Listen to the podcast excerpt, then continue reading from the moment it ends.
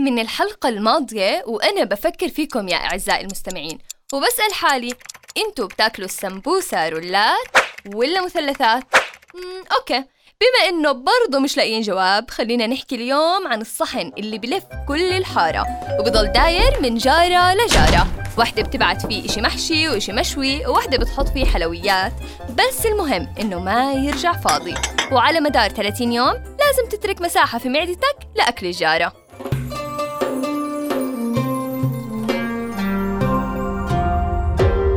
بودكاست.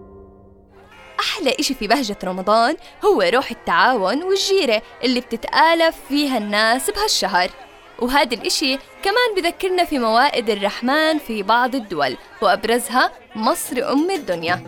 وما أحكي لكم عن جمال هالعادة وقديش بتنقذ كتير ناس مش لاقيين لقمة يفطروا فيها. موائد الرحمن من أهم المظاهر اللي بتشهدها مصر في شهر رمضان المبارك، لتعكس الكرم والجود والترابط الاجتماعي بين المصريين.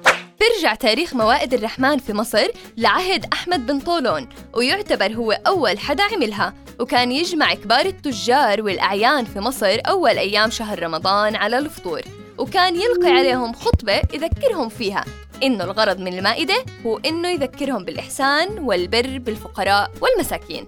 وأعطى بن طولون أمر إنه هاي المائدة تضل موجودة طول شهر رمضان. وفي عهد الفاطميين أطلق على موائد الرحمن اسم صمات الخليفة، بحيث كانوا العاملين في قصر الخليفة يوفروا مخزون كبير من الأكل حتى يكون كافي لأكبر عدد ممكن من المصريين. وبعد هيك موائد الرحمن صارت عادة مصرية بحتة، بحيث إنها تهدف إلى إنها توفر للفقراء والمساكين كل أنواع الأكل والمشروبات اللي ما بتتوفر لهم طول أيام السنة للأسف. ولهيك يحرص القائمين على تنظيم موائد الرحمن على توفير كل العناصر الغذائية من اللحوم والمشروبات والحلويات. وصارت هالموائد بتمثل ظاهرة راقية، بحيث تجمع طبقات مختلفة من المجتمع في نفس المكان، لتعطي مثال ونموذج للتآزر والتآخي والمواساة. وكمان في كتير من إخواننا الأقباط بيشتغلوا على توفير موائد الرحمن في شهر رمضان للمسلمين، وهذا بيمثل حالة السلام والترابط بين المجتمع. وأكيد هالعادات العربية مفقودة في الدول الغربية، وهذا الإشي بذكرني بأحمد حلمي في فيلم عسل اسود، لما كان الشاب المصري اللي عايش طول حياته في أمريكا ورجع فجأة على مصر، وعلى حظه كانت رجعته في شهر رمضان المبارك. لما نزل أحمد في الفيلم عشان يفطر هو وصاحبه، أخذوا صاحبه على مائدة من موائد الرحمن في الشارع، ولما أكلوا شبع راح عن صاحب المائدة عشان يحاسب. متخيلين؟ لو سمحت مرني، الاكل حلو جدا بالهنا والشفا. ثانك يو، بس هو انا يعني مش عارف الحساب كام، انا بس معايا 10 جنيه. الحساب ايه؟ انت عايز تضيع عليا الثواب يا ابني؟ كل سنه وانت طيب، حط فلوسك في جيبك، رمضان كريم. وقتها فهم شو يعني مائده رحمن في رمضان. تخيلوا يا جماعه، في هيك مطاعم والله هي طاوله واحده والاكل واحد، عليك الجيره تقعد تمالحنا وتدفع حسابك.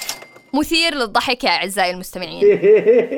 المهم يا جماعة، رمضان الماضي كنا محرومين من كتير عادات تعودنا عليها بسبب الكورونا، وكانت مصر بتمنع موائد الرحمن لأول مرة بتاريخها من 11 قرن. بس رمضان السنة راح يكون مليان بهجة في جمعة هالموائد. والله يا جماعة لو تصير عندنا مائدة رحمن في الحارة، إلا جاراتنا يقطعوا بعض، غير المنافسة اللي راح تصير بينهم. وأم محمد بدها تثبت للكل إنها أكلها أحسن من أكل أم علاء، وجارتنا حنان بدها الكل يدوق البسبوسة قبل ما يحط لقمة بتمه عشان بنتها عفاف تعبت وهي تعملها، ومنه بتضرب عصفورين بحجر واحد وتثبت قدرات بنتها بالطبخ، وتصير فرحة العيد فرحتين وطرحة بيضة وزغرفتين.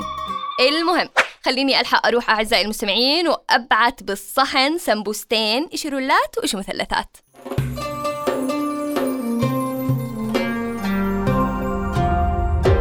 رؤيا بودكاست.